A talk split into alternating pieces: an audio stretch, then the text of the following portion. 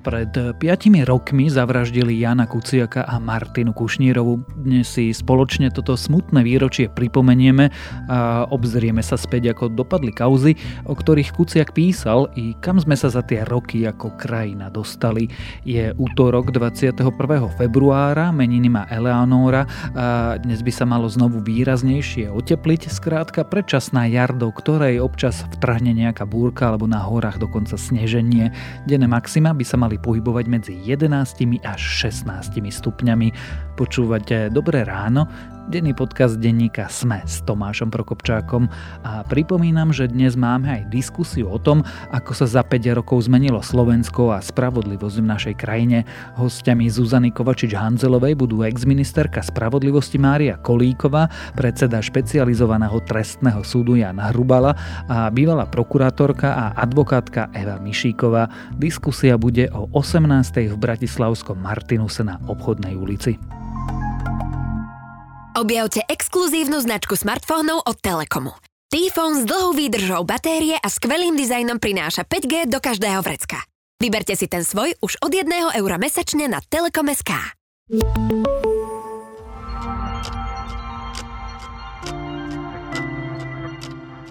A teraz už krátky prehľad správ. Podľa Igora Matoviča je pravdepodobné, že dočasne poverený premiér Eduard Heger a dočasne poverený minister obrany Jaroslav Naď pôjdu do volieb samostatne a vytvoria si stranu. Povedal to v relácii Rádia Express Bráňo Závodský naživo. Košického župana Rastislava Trnku v nedelu prepustili. Špecializovaný trestný súd rozhodol, že župana budú stíhať na slobode, do väzby však ide Trnkov, známy ako košický podnikateľ Richard Redaj. Trnku a Redaja v piatok obvinil vyšetrovateľ nákaz pokračujúceho zločinu machinácie pri verejnom obstarávaní a verejnej dražbe spáchaný formou spolupáchateľstva. Hrozí im až 12 rokov väzenia. Na kauš preveruje aj podozrenie zo spáchania trestného činu šírenia poplašnej správy v súvislosti s informáciami o mobilizácii. V prípade falošných povolávacích rozkazov tak policia hovorí, že už vedie trestné stíhanie. Na Ukrajinu včera nečakane pricestoval americký prezident Joe Biden. Spolu s Volodymyrom Zelenským strávili niekoľko hodín v Kieve. Americký prezident navštívil mesto prvýkrát od ruskej invázie. Biden tiež zdôraznil, že nadalej podporuje ukrajinskú demokraciu, suverenitu a územnú celistvosť. Ak vás správy zaujali, viac ich nájdete na webe Sme.sk alebo v apke Denníka Sme.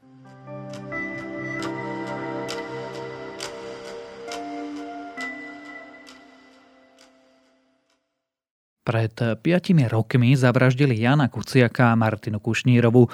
Nasledovali rozsiahle protesty, pad vlády, rozbehlo sa vyšetrovanie viacerých kauz, no objednávateľ či objednávateľia vraždy stále právoplatne odsúdení nie sú. A ak si pozriete prieskumy verejnej mienky či politických preferencií, zdá sa, že Slovensko sa dnes vrátilo späť možno aj viac ako 5 rokov ako sa za ten čas zmenila krajina, ako sa zmenila žurnalistika, ale najmä prečo stále musíme čakať na spravodlivosť a či sa niektoré kuciakové kauzy podarilo dotiahnuť do konca, to sa už budem pýtať investigatívnej redaktorky Aktualit Laury Kelovej. Jana Kuciaka a Martinu Kušnírovú zavraždili 21.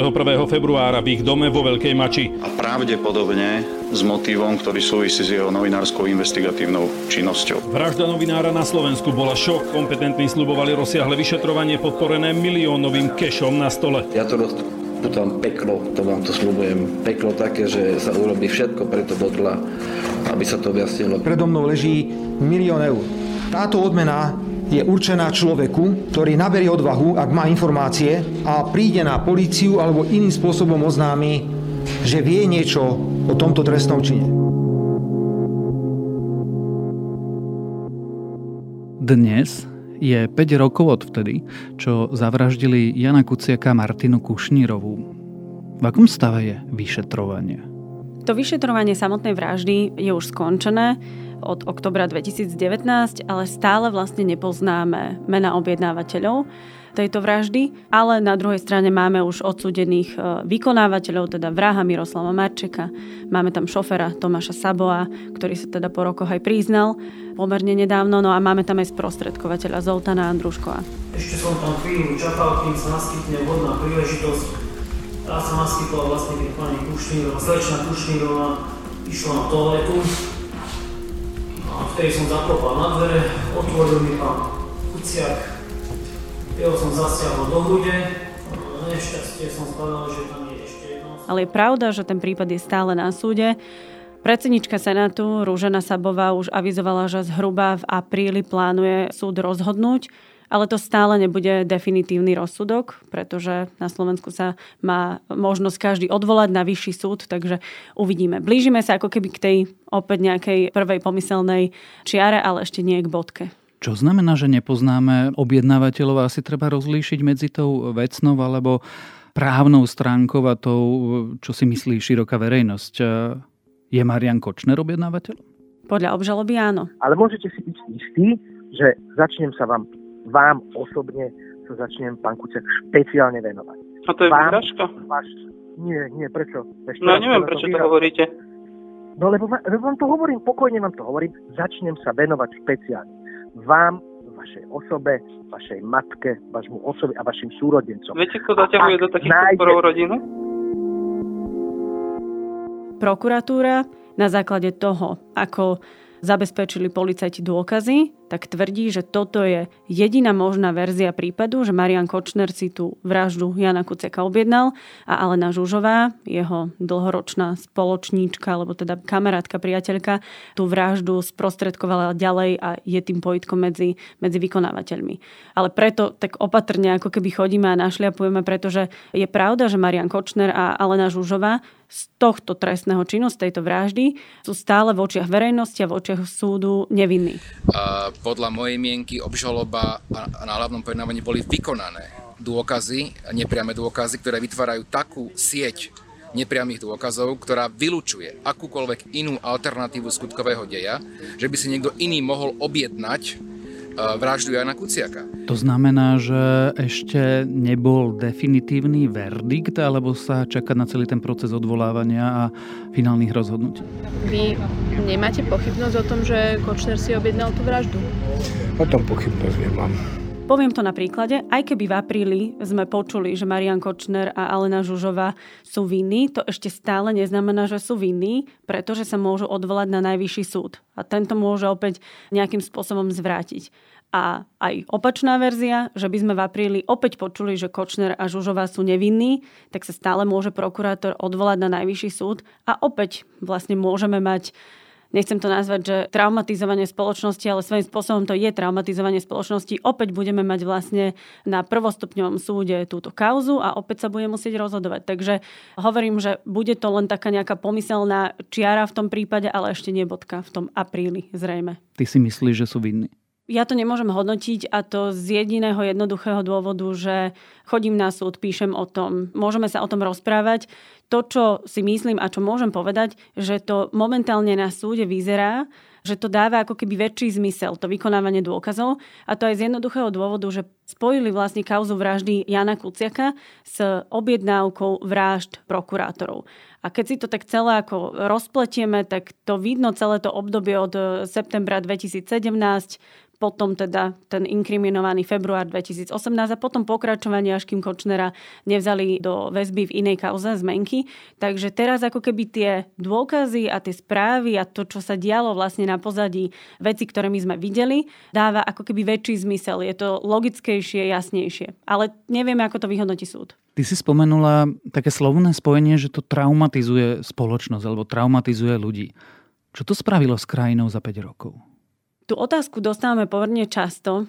Ja osobne mám pocit, že ako sme veľmi boli súdržní po, po tej vražde v roku 2018, zrejme to spôsobil aj ten šok, ktorý sme mali ako spoločnosť, že aj tá mlčiaca väčšina sa zrazu ozvala, pretože vražda dvoch nevinných mladých ľudí a hlavne novinára a vôbec ako mladej archeologičky, dvojica, ktorá ešte len začína spoločný život, to otrasie spoločnosťou tak, že vtedy sa ozvala aj tá mlčiaca väčšina.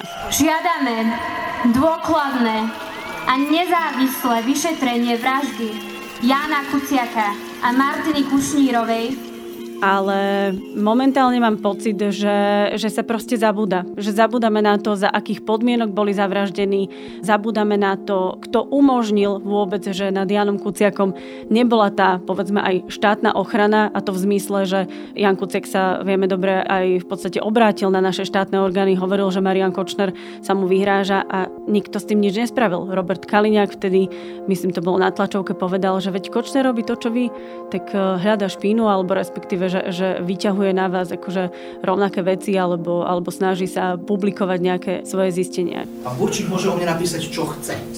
Môže povedať ktorákoľvek televízia, čo chce. Nezlakol som sa iných ľudí a nezlaknem sa ani médií. Pretože ja tvrdím jednu vec, že mám pravdu. K tvojej otázke, kam sme sa posunuli, ja mám pocit, že sa točíme dookola. Ako je možné, že sa to stalo? Prečo sa to stalo, že po tých, no povedzme, jednom, dvoch rokoch sme akoby ako spoločnosť otupeli a prestali sa tým vôbec zaoberať. Nehovorme o celej spoločnosti, lebo časť spoločnosti stále táto vražda aj traumatizuje, aj zaujíma a, a vôbec ako zaujímajú sa o to, že ako to celé končí. Ale keď sa len pozrieme na tie preferencie, ja nechcem komentovať politikov, ale, ale to skrátka vidno, že, že vlastne ako keby zabúdame na to, kto tu vtedy viedol krajinu a ako fungovala policia, prokuratúra, súdy. Konec koncov pozrieme sa do Kočnerovej trímy, však ten mal vlastne akože v mobile úplne všetky zložky a riadil tam pomaly aj to, že, že kedy a ako má aký súdca rozhodnúť. A prečo sa to deje? No lebo jednoducho vraždu prekryli ďalšie problémy. Ja rozumiem tomu, že ľudia riešia aj svoje vlastné ekonomické problémy. Do toho prišiel COVID, e, medzi tým vojna a tak ďalej. A hlavne proste konšpirácie na totálnom zostupe. Je to šialené, čo teraz politici ako posledné mesiace odkazujú verejnosti, že veď vy uvidíte, kto Kuciaka zabil a to ešte my budeme prekvapení, dokonca, že jeden môj bývalý kolega za to môže, alebo Pavla Holcová z investigácie, Česká investigatívna reportérka, že to ona vlastne celé nejakým spôsobom prepája zo CIA. Šialené, proste je to nechutné, je to šialené, čo robia politici, ale časť verejnosti proste tomu, tomu verí. Vážení priatelia, Nenechajme si zobrať pravdu o Kuciakovi. A my raz povieme, kto Kuciaka zabil. A budú všetci šokovaní, kto Kuciaka zabil. Pretože len nedelu vyšiel prieskum dôveryhodnosti a keď sa do neho zahľadíš, tak vidíš, že Pelegrini, potom prezidentka, ale máš tam ďalej Fico, Kolár, Uhrík, Danko. Máme takú krátku pamäť? Máme. Si myslím, že môžeme s istotou povedať, kto stvoril systém, ktorý umožnil vrahom si myslieť, že majú to právo rozhodnúť o živote Jána a Martiny. Máme veľmi krátku pamäť a myslím si, že že ľudia, ktorí osobne možno neprežívajú tú vraždu, ako povedzme rodina, priatelia a ďalší, jednoducho riešia už ďalšie svoje vlastné problémy alebo sa v tom svojom premýšľaní o veciach tak zamotali, že už nevedia, kde je pravda. Myslíš si, že sa vrátime tam, kde sme boli pred 5, 6, 8, 10 rokmi, že Slovensko bude také, aké bolo? Hrozí to, ale dúfam, že sa to nestane. Smer sociálna demokracia od momentu vraždy trpezlivo čakal na výsledky vyšetrovania a plne sa sústredil na zachovanie stability v krajine. Nenechali sme sa oklamať iniciatívami prezidenta, opozície, médií a nimi riadených organizátorov protestov zvaliť vládu a prebrať moc v štáte bez parlamentných volieb. Čo sa zmenilo v tvojej práci? Keď eh, sa vrátiš späť, povedzme presne o to obdobie spred eh, niekoľkých rokov a dnes do toho času alebo do tých čias, rozmýšľaš inak? Myslím si, že aj ja, aj moji kolegovia, ale vôbec ako novinári a novinárky na Slovensku majú takú pomyselnú čiaru, že ten február 2018 to je niečo ako revolúcia, len s úplne ako inými emóciami, že to je pred vraždou a po vražde. Náš novinársky život, náš mediálny život sa delí na obdobie pred februárom 18 a po februári 18. Isté, tie prvé dni, aj keď som sa pýtala kolegov, ja som prišla až niekoľko dní teda po vražde Jana Kuciaka do redakcie Aktuality.sk, tak tie prvé dni boli jednoducho šok na žurnalistike ťa nenaučia, ani na žiadnej inej vysokej škole ťa nenaučia, ako sa správajú novinári a novinárky, keď jedného z vás zavraždia. To sa proste naučiť nedá. A aj keby sa to učilo v tom šoku a v tom možno aj strachu a v tom hneve a v tom smútku ty nevieš reagovať absolútne racionálne. Mnohí moji kolegovia hovoria, že, že si tie prvé hodiny ani nepamätajú. Ja si to pamätám trochu lepšie, lebo predsa len som bola ako keby vzdialená ešte tej redakcii, čiže nebol to pre mňa ako úplne, bol to šok, ale, ale netýkalo sa ma to tak bytosne ako povedzme rodiny alebo, alebo takých blízkych kolegov. Ale postupom času musím povedať, že bolesť ostáva, ale to odhodlanie a tá snaha vôbec chuť ako pracovať a pokračovať je stále väčšia. Ak bol zámer toho, kto si objednal vraždu Jana Kuciaka, aby nás vystrašil a znechutil, tak sa stal presný opak. Mávaš ale niekedy strach? Robíš kauzy, robíš investigatívne veci, narážaš na špinu aj na ľudí, ktorí asi nie sú najpríjemnejší spoločníci. Mávaš strach? Strachom by som to nenazvala, ale poviem otvorene, že vplýva to na psychiku, aj, aj na vôbec moje ako prežívanie a duševné zdravie, keď si čítaš tie také rôzne nánosy špiny, ktoré ti ľudia proste píšu, neznámi ľudia a niekedy aj, aj známi. Dokonca v jednom prípade som musela ohlásiť e, taký veľmi nepríjemný telefonát aj policii. Čiže sú to nepríjemné veci, ale akoby strach o život samotný nemám. Ale opäť, tu sa už vražda novinára stala. A toto už proste nikdy nevymážeme z našich hlav a z našich vôbec ako srdc a, a z nášho podvedomia. Čiže ten strach alebo niekde vôbec ako taká tá malá myšlienka, že tu je niekto schopný objednať si vraždu novinára, už navždy zostane. Zmenilo to naše premyšľanie v tom, že si dávame väčší pozor, alebo vôbec dávame si pozor. Ja teda robím žurnalistiku koľko? 17 rokov a áno, boli sme dlho tak až bezstarostní zvláštne. My sme pomerne ako dobre vybavení, čo sa týka zabezpečenia nejakej techniky a, a podobne komunikujeme proste šifrovanie a tak ďalej. Ale to, na čo si stále musíme dávať pozor a čo si aj neustále opakujeme, je, aby sme sa držali faktov. Mnoho ľudí z rôznych dôvodov tu vnáša rôzne konšpirácie o tom, ako to mohlo byť a, a, a nemuselo byť. Dokonca aj niektorí ako pomerne vzdelaní ľudia majú tendenciu tu obviňovať akože iných a ďalších ľudí z e, vraždy Jana Kuciaka, hoci o tom nie sú žiadne zatiaľ zabezpečené dôkazy. Aj počúvame tu, že Lipšic si to objednala Holcová, Bardy a Vagovič a neviem kto všetko proste spájajú neuveriteľné blúdy, inak sa to nedá nazvať. Čiže to, na čo si my dávame, alebo ja obzvlášť si dávam pozor, aby som ako ostala nad vecou a nohami na zemi, aby ma neovládol hnev a emócie, čo je niekedy ťažké inak na tom súde. Obzvlášť si pamätám momenty, keď, keď Marček rozprával o tom, ako vošiel do domu a zavraždil toho Jana a potom Martinu a on to rozprával úplne s takým pokojom a tak chladne, že... Ja som išiel za ňou a tam som trafil aj. Videl som miesto zásahu, viem, že bola hneď mŕtva, to bolo hrozne zvláštne. Ja som si to teda až potom púšťala v podcaste a uvedomovala, že čo som ja vlastne počula na tom súde. Čiže musím si dávať pozor hlavne na to, že, že aby ma tie emócie a vôbec ten, ten hnev a tá bolesť neovládli a na druhej strane, aby sme nepodľahli aj nejakým možno spravodajským hrám alebo rôznym teda konšpirátorom, ktorí sa snažia nám podsúvať e, nezmysly a zahltiť našu hlavu a myseľ úplnými blúdmi. Dá sa to? Dá sa to spracovať? Dá sa zostať e, neutrálnym? Ako to robíš, aby ťa vlastne to, čo spomínaš, tie emócie neuniesli? Je to také ako paradoxná, nechcem znieť cynicky, ale mne veľmi pomáha, že ja som Jana nepoznala osobne. My sme si, myslím, párkrát volali, keď som ešte v rozhlase akoby pokračovala v jeho témach, respektíve, že sme preberali od nich tú tému a, a niečo nám teda vysvetľoval. Ale fakt mi veľmi pomáha, že, že nemám to také osobné puto s uh, Jankom ani s Martinou.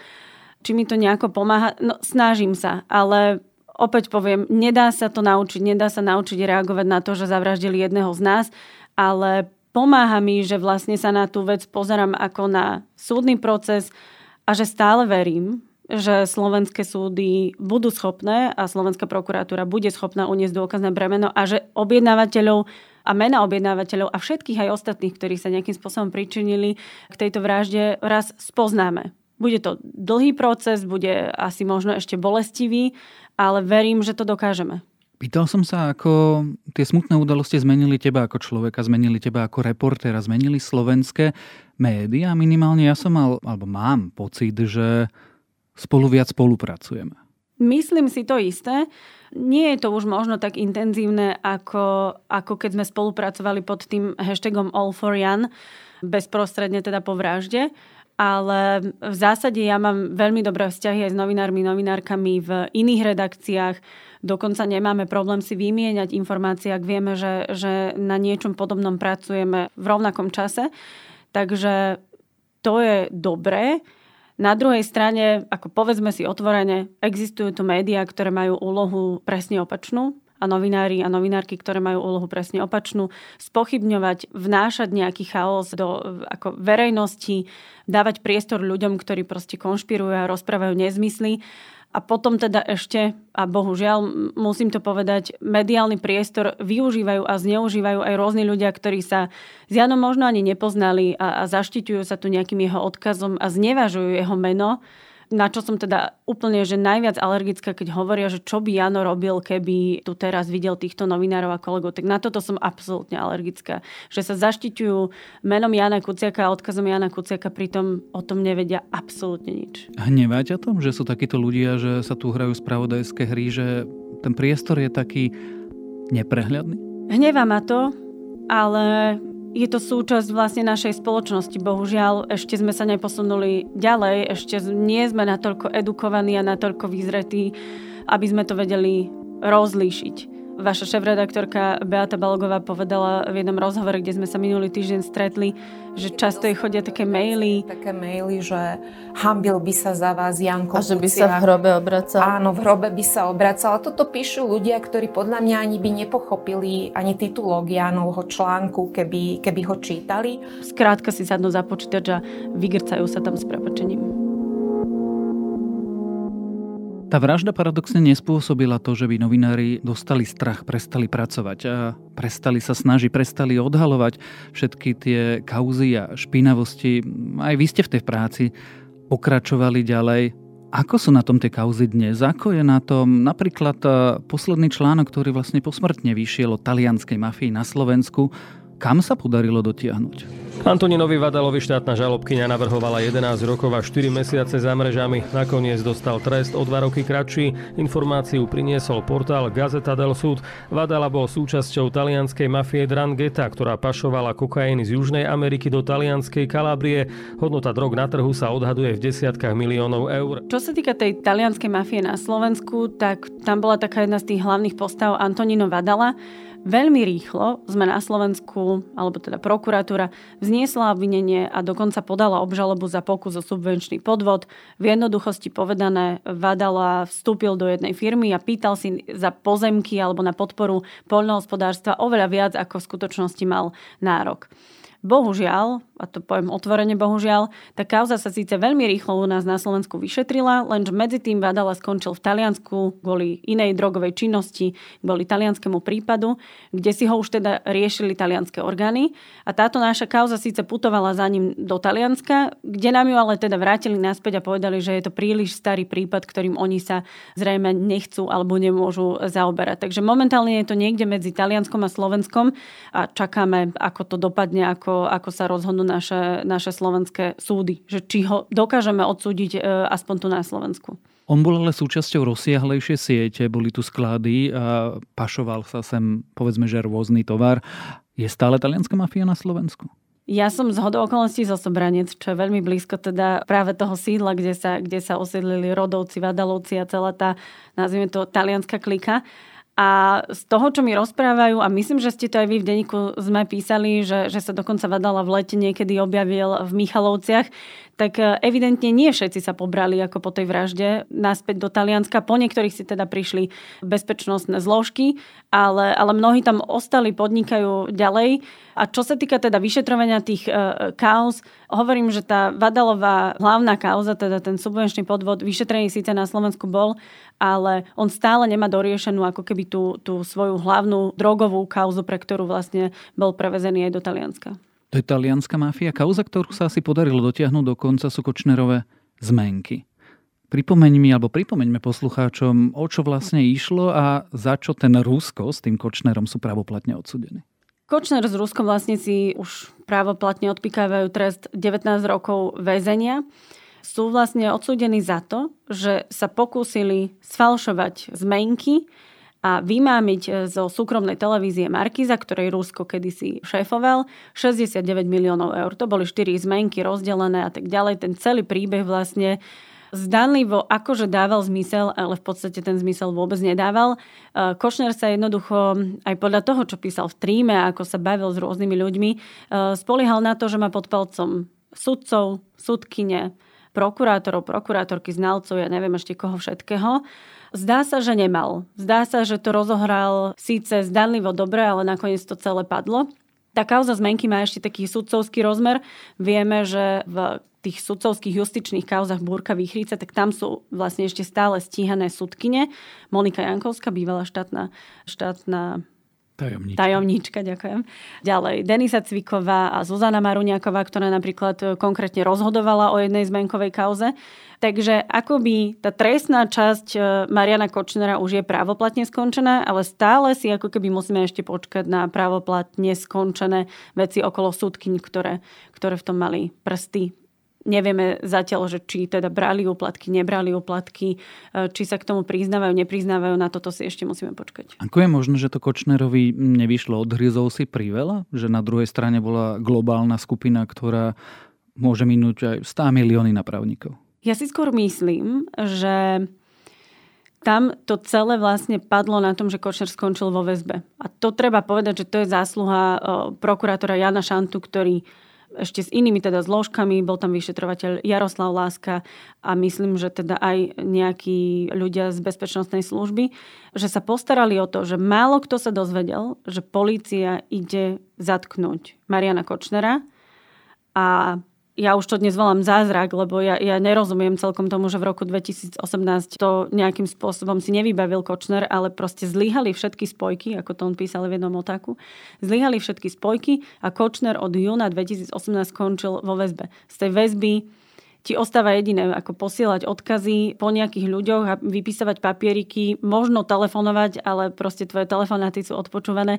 Ty už nevieš úplne riadiť ani svoj život, ani svoj biznis tak jednoducho, ako, ako to robil on predtým, kým bol teda na slobode. Čiže asi podcenil tú situáciu, ale keď si vezmeme, čo všetko mal za sebou a čo všetko mu vyšlo, tak ehm, zrejme ako podnikateľ, aj keď teda mi až nejde to slovo do úzda, ale, ale ako taký nejaký lobista, toxický človek, alebo môžeme asi aj nazvať, že mafián, proste bol oklamaný tou svojou, tým svojim úspechom, zdanlivým úspechom. Precenil svoj vplyv?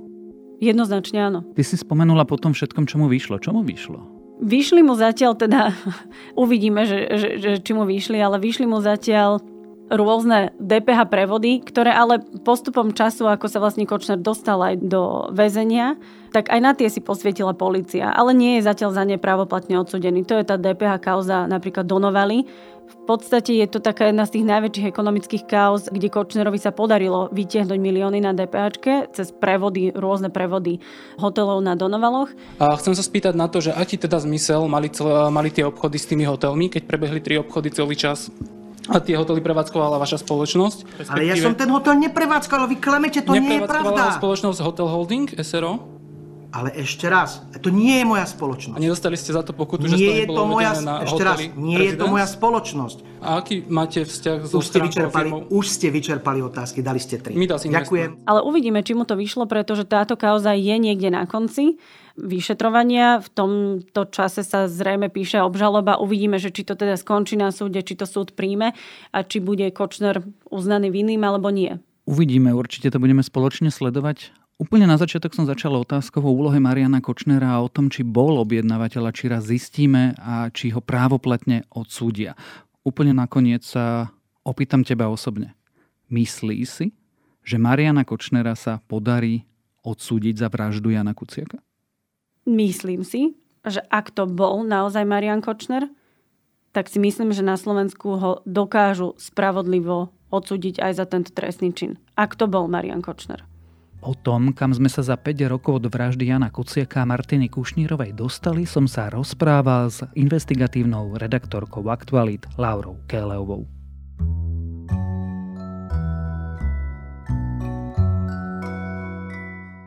Moje dnešné odporúčanie bude trochu neobvykle, no odporúčam zastaviť sa, zamyslieť sa a stíšiť, spomenúť si, kam sa naša krajina dopracovala a predstaviť si, v akej krajine chceme žiť. A ak nám zostane kúsok síl, skúsiť pre to, čo si urobiť. A to je na dnes všetko. Dávajte na seba pozor. Počúvali ste Dobré ráno, denný podcast denníka Sme s Tomášom Prokopčákom a pripomínam, že dnes vychádzajú aj nové epizódy podcastov Vizita a Pravidelná dávka.